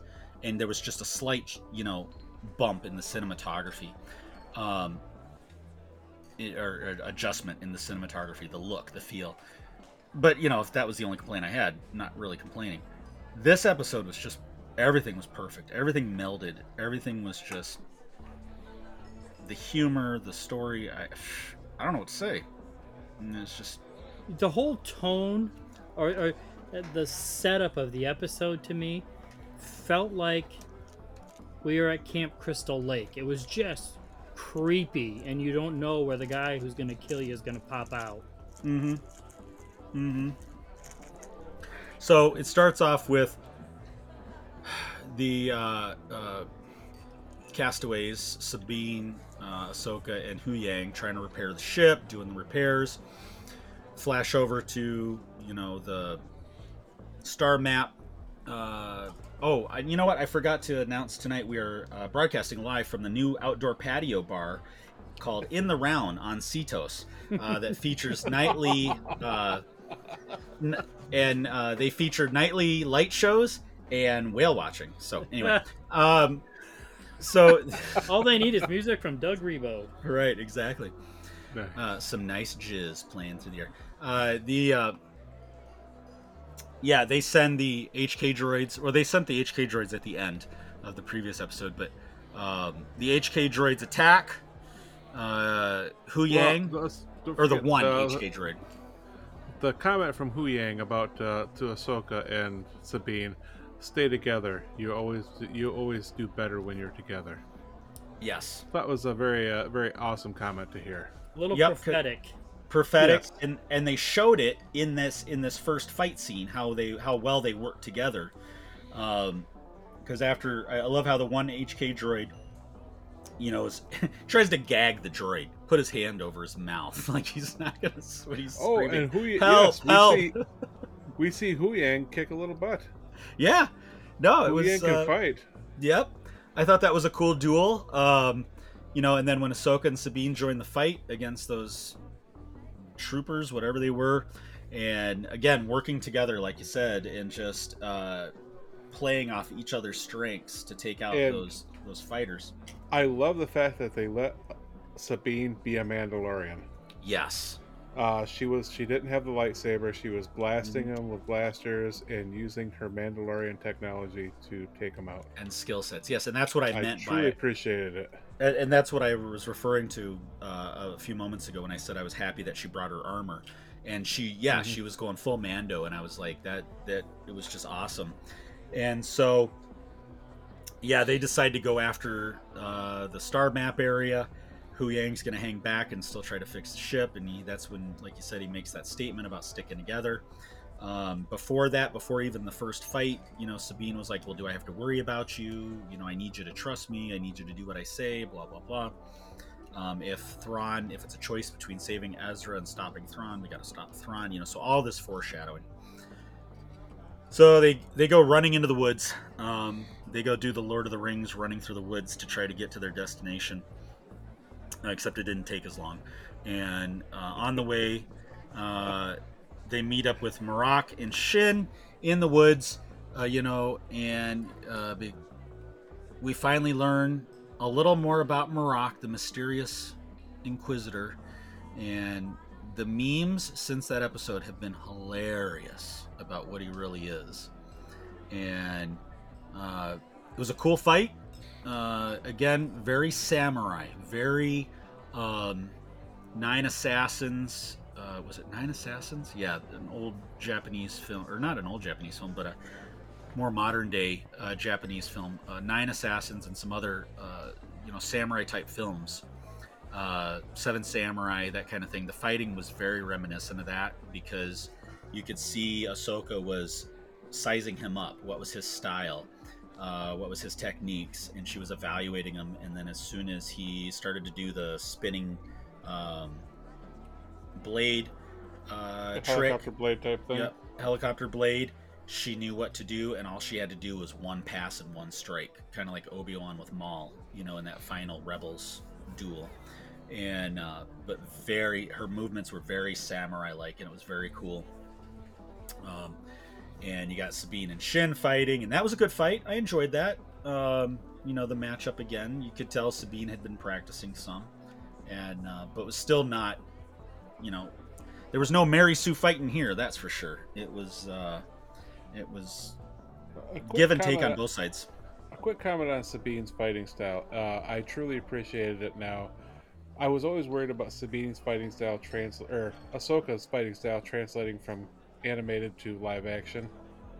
Yes. And this this really kind of like okay, uh, th- this is going to be okay. This will be fine because uh, it some of that did translate over to the live action. You know what I thought was interesting about that? Now that you mentioned that too, her fighting. When she was fighting the NPCs at the ship, you know, just the nameless fighters, she was using both sabers. When she went up against Marrok and Baylan, she was One. using one. Which I found that very interesting. yeah, Yes. she was much more focused because her opponents, I think, were that much more dangerous Yes. which was very cool. Um, but yeah, so here's where they make their mistake. The good guys make their mistake, which is after she uh, opens up Marrok and lets all that bad gas out. um, they split up. yeah, they split up. Um, Sabine continues to uh, battle Shin. Shin, and Ahsoka runs after Baylan. Yep. And, And I go go ahead. No, go I was gonna say we need to talk about the the the B storyline here, and the most important cameo of the episode so far. When Hera decides to uh, disobey and Mm-hmm. and head out on her own, and she's accompanied by the all new Phoenix Squadron, Yes. led by And Carson Teva. Carson Teva. Carson Teva. Yes. Oh yeah. Yeah. Oh my word. Yeah. So I didn't realize you were three minutes behind, a couple minutes behind when I was watching. So when Oh, I yeah, yeah. Carson Teva, I felt so bad. No, no, it's blew fine. I blew that. Because for a minute I'm thinking, Carson, who the hell's Carson? I was like, it didn't click when you texted that to me, so Oh, which I'm glad it didn't. Because then when I saw him on the screen, I was like, oh my god, that's so awesome.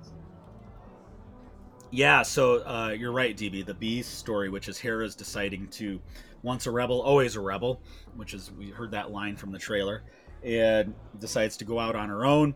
And I like Jacen. Jacen joins her, and uh, because what good mom or what good parent doesn't take their children on dangerous missions? I take my Uh, children on all my dangerous missions. Mando, Mando would always take take Grogu on all the dangerous missions. That's So, yeah. And you took Brownie one and Brownie two on dangerous missions, right? Oh, I did. You know it. Absolutely. Okay. to the All right. mall carousel. Yep. I told him. I said, "This is gonna put hair. This is gonna put hair on your chest, boys. Suck it up. Let's go. Yeah. Rub some dirt in it. Let's get moving." Um, that ain't no wound. You want to see a wound? Oh, Um, you don't know what a wound is. yeah. Quit your Stop crying. your crying. I'll give you I'll something to cry about. Chicks dig scars. Chicks dig scars. You know how I attracted your mom? Let me tell you. No. Um. So, yeah. So, uh, but I like the little quip. You know, uh, Jacen, you know, is getting in. He's like, uh, uh, "Well, how come if you don't have to follow orders, how come I have to follow orders from you?" When you can be a general, you can Right. be ordered. That line, it was a completely. You didn't That have very- to have it. You didn't have to have it for Gen the X parent line. well not just gen x parent line you didn't have to have it for the story but it was a detail that when thrown in was great. I mean it was just a great little detail to the story. Absolutely. um now i saw something on tiktok today that i wanted to mention and I, i've watched it several times. It could be it couldn't be. Somebody is saying that when they walk into the cockpit so she's heading to the ghost that one corporal or whatever lieutenant's like well what am i supposed to tell the command council you know and she's like you'll figure something out and then it cuts to her and jacen going into the cockpit this person is claiming that there is a small photograph of Kanan yes, on the dashboard. I have heard that. Uh, I have yet to confirm that. Uh, I watched the clip. Number two I- that I'm doing tonight. I watched the clip several times. It's blurry. It could be. And it's such a fast moment that even when you slow it down, it's like, but it's kind of just to the right of the steering control, uh, next to what would be like the one center gauge and behind that steering control. Just to the Mhm. right of it, it looks like it's just kind of like a headshot of uh, Kanan, possibly. Kind of a monochrome color uh, picture. But um, again, I, if can't, I can't see why it wouldn't be. I mean, yeah, no, again, detail, detail. This is a Filoni the, thing, The ghost is more or less her home. right? Right, and so I, I thought if if if true, very cool detail. Um, but yeah, so they take off from home one, joined right away by Carson Teva, um, and there's a cameo in those X-wing pilots. Uh, Brendan uh, Wayne, who is one of the guys that wears the Mando suit. oh, I didn't Um, realize that. That's awesome. he does the gunslinging shots of Mando. Um, he was one of the X-wing pilots and one of the ones that did not die. Um, and his character name was Lieutenant Landor in that episode. But yeah, he was in that. ep- Uh, he was part of Phoenix Squadron and one of the survivors. Um, but yeah, I thought that was very cool, calling it Phoenix. You know, Phoenix Squadron, and them taking off all in in um, flight formation, and yeah, that was definitely. And the CGI pretty was just awesome. on point Oh yeah. for that, without a doubt. Very. So they start heading to Seatos because they too want to get seats at the in the round, and uh, it's their new. They want to make it their new hangout, right? Um, whale watch and drink. The uh, Who doesn't, right? Yeah, right. So yeah, back on Seatos, they uh, uh, they make that mistake. They split up, like they shouldn't have. Um, Shin and Sabine continue to fight. Uh, Ahsoka approaches the star map area and takes on Baylan, um, which we'll, I'll touch on in a second. But uh, I want to finish up with Sabine and Shin, which I really enjoyed. There's the one scene where she knocks Sabine down, and Sabine Oh, yeah. acts like she's gonna use the Force and makes Shin stop because Shin's expecting like a Force move or something. And cringe. She cringed actually. Yes. She turned her head, mm-hmm. and then she realizes you have no power. Right. Just as then- Sabine shoots her with a Mando missile from. Yes. I thought that was a great sequence, and you know, because we saw part of it in the trailer.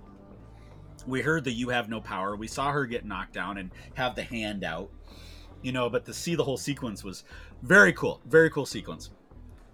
Um, and then uh, she throws a um, Shin throws a smoke bomb to escape and runs away as fast as she can. So, um, but the Baylan fight, I I think the dialogue ahead of time was really good. I so hope they come out with a Baylan novel or something because Yes, I would love that. um and That it's is, too that is a character I could use more storyline from. yes Some and backstory. the actor i mean it's just a, it's such a tragedy that he passed because he is he's what's fueling that character in terms Yes. of what's coming across that sense of confidence that I've been I've been around the block a few times kind of character and you're doing what you got to do to survive. He does, you know, I think have fond memories of the Jedi Order, but I think, you know, post Order 66, uh, you know, he's had to do what he's had to do to survive. But then he's also trying to teach some things um, to carry on some of the traditions. He's got some sense of honor, but he's working for the bad guy because he's got to pay the bills. Um, he's got to buy uh, Shin Hati Meow Mix to keep her fed. So, um, well, we said she's kind of feral, you know. Yeah, Um, very girl. but uh, yeah, and then when he's trying to talk us, he's kind of trying to diffuse the situation in a way and trying to talk Ahsoka down, and she unclips her saber, and as he's pulling his off the clip, he's like, inevitable. And I, I thought that that moment right there Yes. was such a moment that I need to know more about Baylan. I really do. And I love the fact that he had turned the fighting style up to match his opponent. Hmm. That's the, to to could- counteract all the comments that from everybody else about how he's just more robotic. Yeah, when Yeah. he, like I said, he had that one move where he does kind of the spinny skirt twirling in the air, spin around move kind of thing. But you can also see when he turns up the power and his blows just start striking heavier. And the, uh, uh, yeah, it was just such a good darn fight. And Ahsoka was, she was pressed for, it was not an easy fight for her. So, um, good duel, going back and forth, trying to get the map. And uh, I thought for sure Elsbeth was going to abandon everybody, but I I, that, I I thought for sure that that ship was going to take off any second. yeah. But um, and then when Ahsoka's response when she sees Shin return and not Sabine, and her moment of anger where she picks up, slightly force chokes, and slams Shin into that uh, ro- giant monolith rock was like, damn. See, and I thought this was going to be, you know, that was like, oh, that's all Ahsoka needed right there. But Mm-hmm. I was shocked that uh, Ahsoka does not win. No, but then Baylan sees it, turns around, he gets a little more mad, and he turns his power up even more. Yep. And for for you, awesome. uh, for you uh, uh, Dragon Ball Z fans, his power was over nine thousand. but um, I know you don't get that Scruffy. It's okay. no, uh, no, I don't get that. So uh, if my, my one, my oldest boy sometimes listens to the show, so if he's if he happens to catch this episode, he'll appreciate that because he was a huge Dragon Ball Z fan. Um, but was that like a reference to the volume level on the uh, on the on the dial uh, for your amp? It goes up to ten, but now ours Yeah, goes okay. up to eleven. Yes. kind of, sort of, yeah. And Yeah. why why did you just make 10, 11? Because it's eleven. It goes to eleven. Right, exactly. Okay. Sorry. Um, but yeah, you see Baylan then just turn it up to 11 and just takes spinal, it to spinal tap. a spinal tap. Yeah, takes it to Ahsoka and just completely knocks her right off the ledge. Bam, and that's the last we see of her. And uh, uh, for the moment, and yeah, and then uh, Sabine shows up. Don't forget the uh, burn in her hand from grabbing Oh, the, yes. uh, the map. Oh yeah. Mm-hmm. I thought for sure that was going to come back later. Okay, we could recreate the map by the burn Yeah. yeah, I know, right? Uh, Right. They're digging in the Raider- wrong Raiders, spot. Raiders, Raiders the Ark style here. Yes. Yes.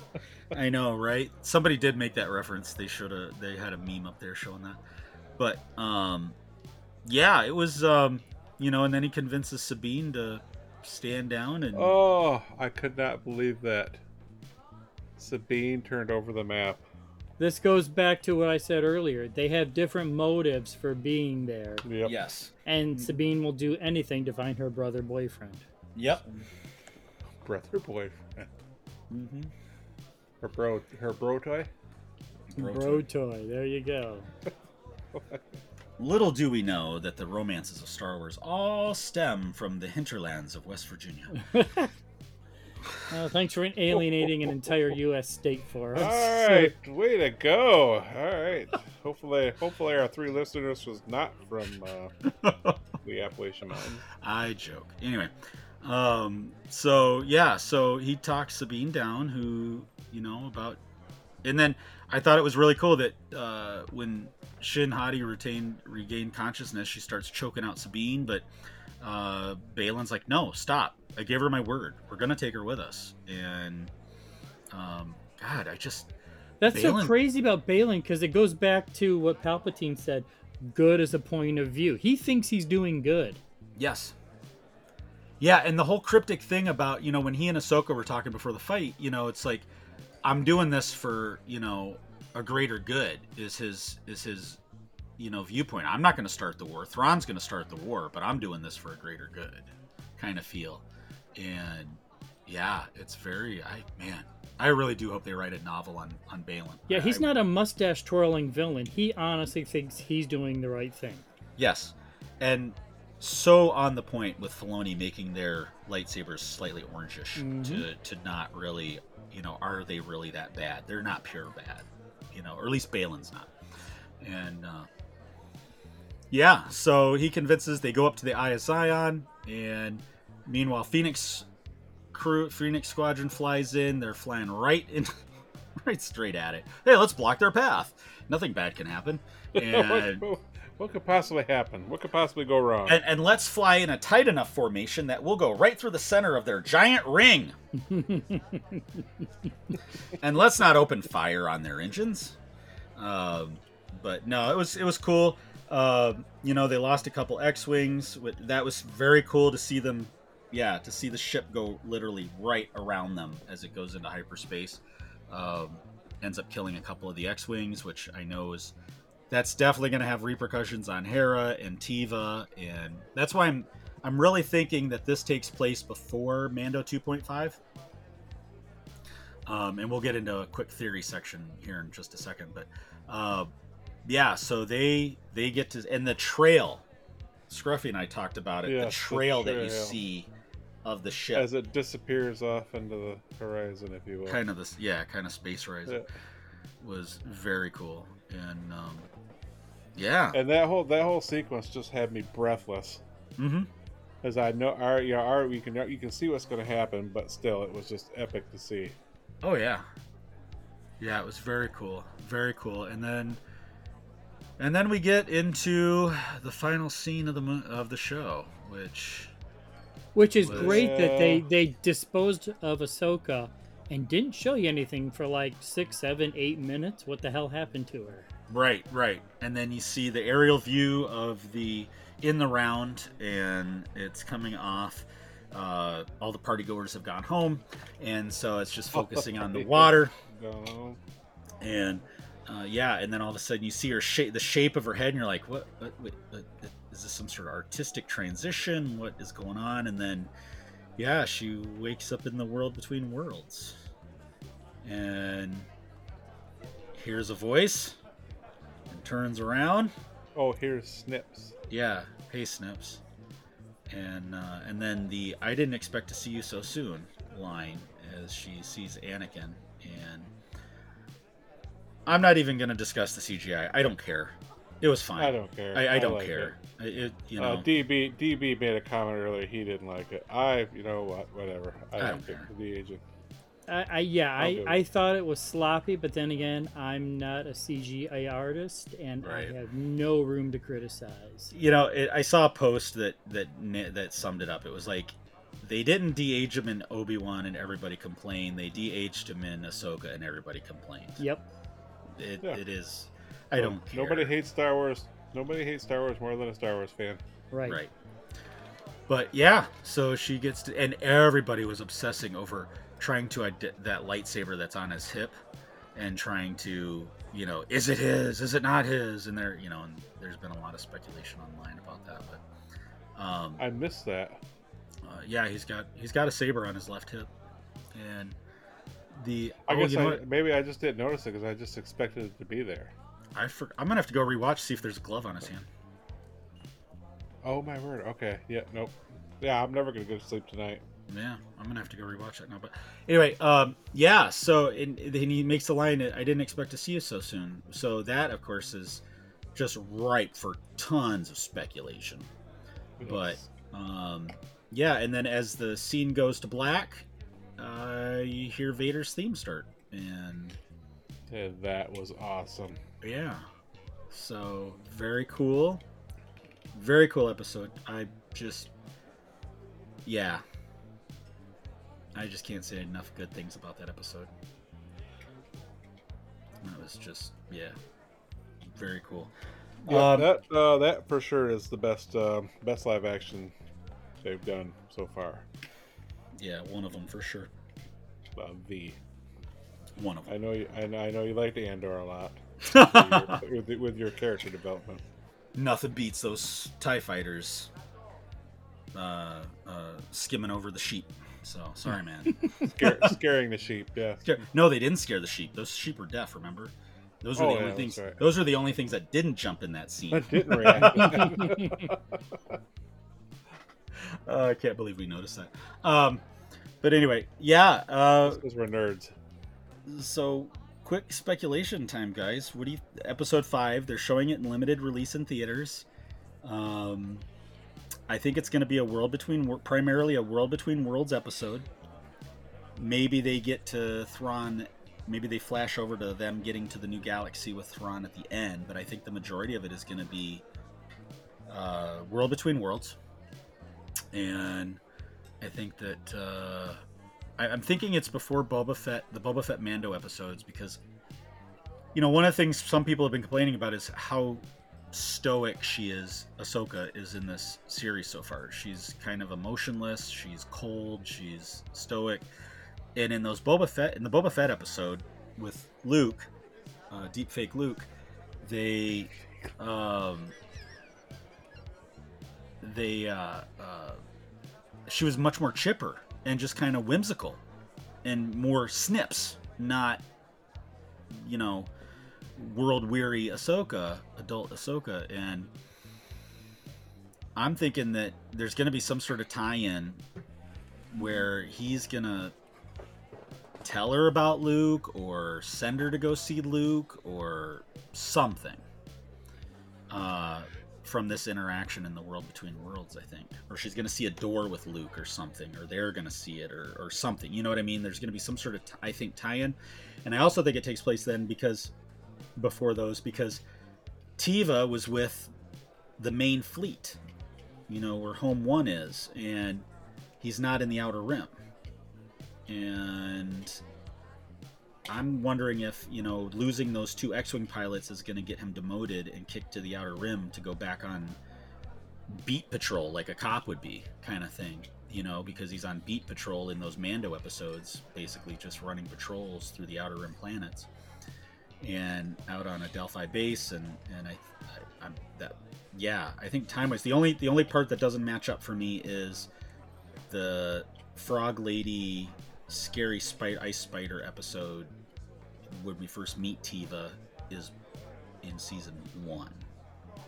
Right? No, no, that's in season two. Oh, season two. Yeah. Uh, but before. No. That, you know what? That was after he met Ahsoka, wasn't it? Because Ahsoka. No, no, no. He met the Mandos on the water planet first. Before he and they they oh that's right. It was uh it was Bo it was Bo that after his adventures with the Mandos, meeting the Mandos on the water planet, um, and having his ship repaired by the uh, Mon Calamari and the Sears sweater, that uh, he they she points him to Ahsoka. So it was after that, and then capturing Elsbeth and all that kind of thing. So he met Teva was in that Ice Planet episode, him and uh, Filoni as Wolf Trapper. So that's the only part that doesn't kind of work out time wise. Uh, but this is the same show that Lothal happened several years after the rebellion. So. I don't know. Who knows? You know, yeah, I'm not even going to speculate time until later. Probably overthinking it. No, you? No.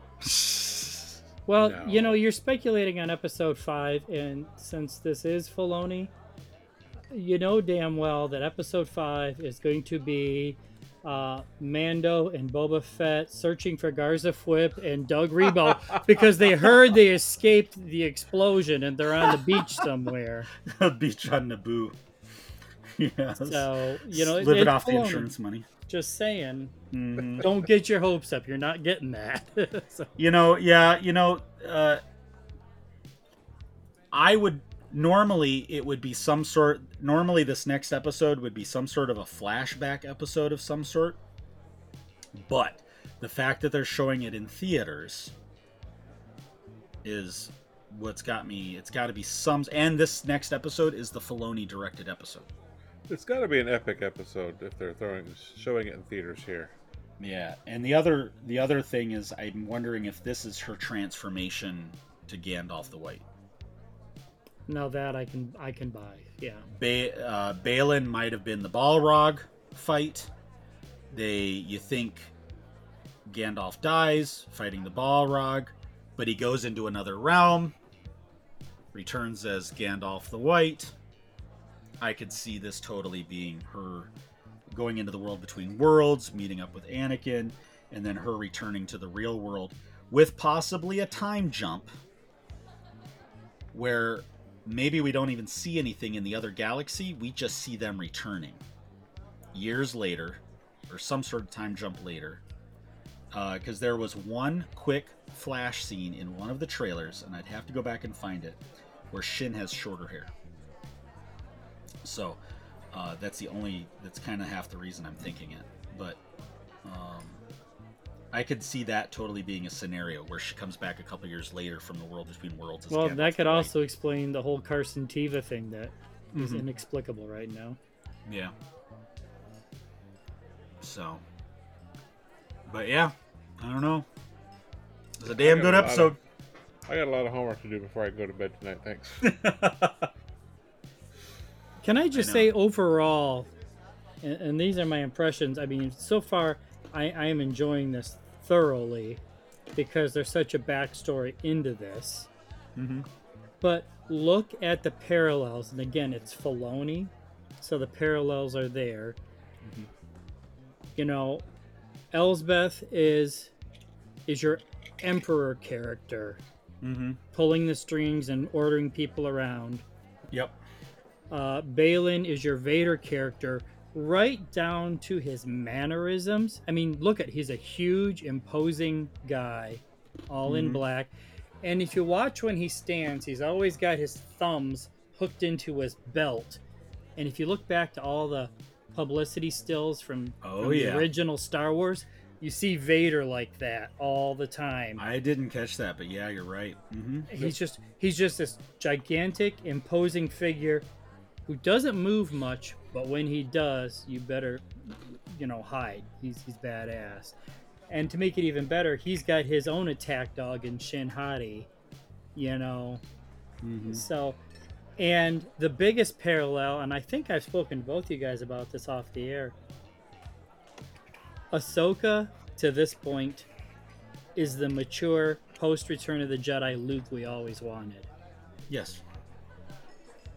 Mm-hmm. you know everybody whined and moaned that we didn't get luke we got the luke we got in the sequel trilogy Mm-hmm. this is the luke we wanted the mature the very stoic i'm going to train the next generation character We wanted the heir to the Empire, Luke.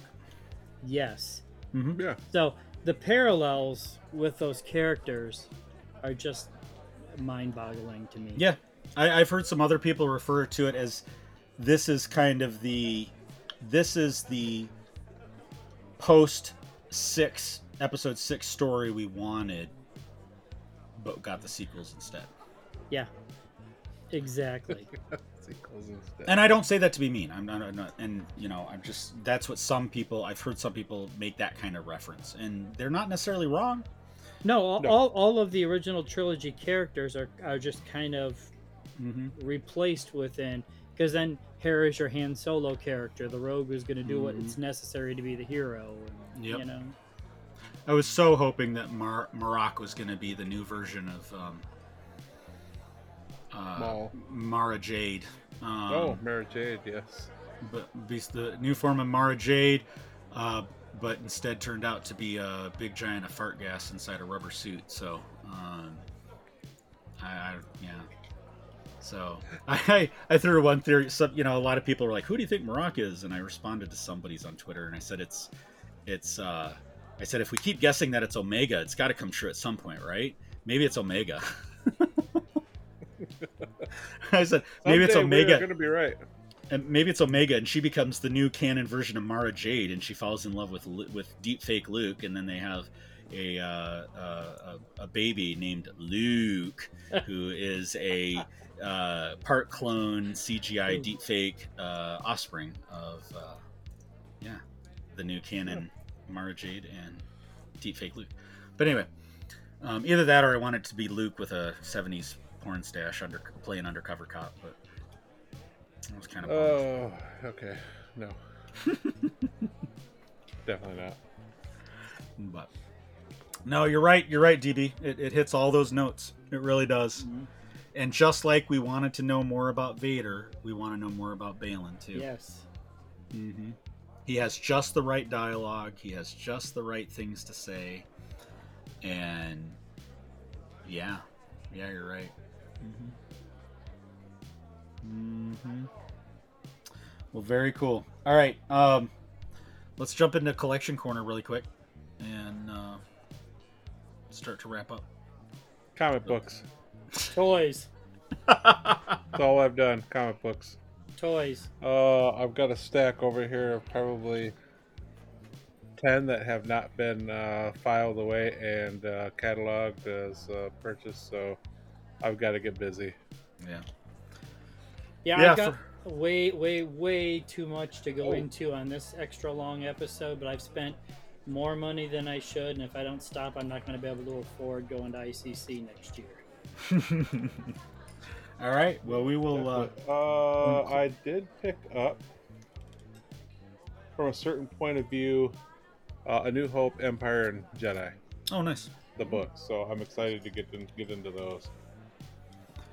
Very cool. Oh, and the Funko Pop Chewy Life Day Oh, nice. Oh. Because Oh! know, it's it's Life Day And coming up here pretty soon. after our Mark Newbold episode, didn't you also grab a bunch of things from the uh, video game store? oh yes, uh, what? Uh, how how many did I pick? So when we talked to Mark Newbold, there was an article on Fantha Tracks that they are coming back out with a new version of the Atari 2600. New vintage version uh, that'll play at 7800 and 2600 cartridges. Uh, let's see. So Scruffy went uh, out and 15, bought a, found as many of the old cartridges and bought them as he could. 15. I picked up 15 vintage of my favorite games. You know, Defender, Combat, Asteroids, Moon Patrol, Centipede, Q*bert. Uh, I'm still looking for. Um, a, uh, there, I can't remember the one. Uh, there's there's one or two that I'm still looking for. Uh, I did find a Pac-Man. Uh, also picked up Jedi Arena uh, for the 2600. So I'm uh, excited about. Uh, it's going to be vintage Atari in this uh, basement, uh, in the wife's basement, I should say, uh, in uh, a couple months here. Very cool. All right, yeah, DB, we'll get into your list next episode, and we'll. Uh, we also, I've got the music just about ready, the intro music just about ready. We're gonna have to get uh, DB's blockbusters going again here pretty soon. So Yeah, we Oh are. yes. make sure we watch Outland. That's And now, now that we my need watch. summer hiatus is over, maybe I can join you guys more often. Oh, I know, right? And well, that and yeah, getting caught up on things like we've been busy too, so we haven't been able to. I haven't been able to watch Outland, so um, definitely need to do that because we need to get that segment rolling again. Yeah, didn't I assign that like three semesters ago? Or something? something like that? Something like that. Yeah. Yeah. It's been it's been a while. So, all right, well, let's uh, let's wrap up then. And uh, for all of our listeners that do not live in West Virginia, that I have offended. Um, Way to go, man. Yeah, if you'd like to think back to the beginning of the episode, uh, which was a long, long time ago in a podcast far, far away, and if you want to contribute to the story that we're going to try to build for a certain from a certain point of skews podcast book, uh, definitely, yeah, send us some things. Uh, you listen to the outro to get a hold of us. Also, if you could rate this episode, uh, three star, five stars, three thumbs up, whatever the metric is on your service of choice, if you could do that, tell your friends about the show, spread the word. Um, and yeah, I think uh, with that, we're gonna get out of here, guys. So, uh, unless you guys got anything else, No, just Nope, I'm tip your saying that. waitresses and servers here at the uh, Circle Yeah. Bar. Yep, yep. The next uh, Whale Watch show starts at nine. So, um, all right. Uh, with that, this is Brown Leader signing off for the crew, and you have been listening to Hyperspace Heroes. That's, That's no no moon. moon. Uczyła piłka tisa, mówi Raboska. Mi czuściu obitagna. Wanda błoga. Hyperspace Heroes podcast can be heard on Apple Podcasts, Spotify, Breaker, Stitcher, and most other podcast services. If we are not on your service of choice, let us know. Solo poco ka uchala dovde wana wanka. Yoka takata sasipaka uka. To leave your five star review, just click on the review button on your podcast service of choice and praise us to the maximum character limit available.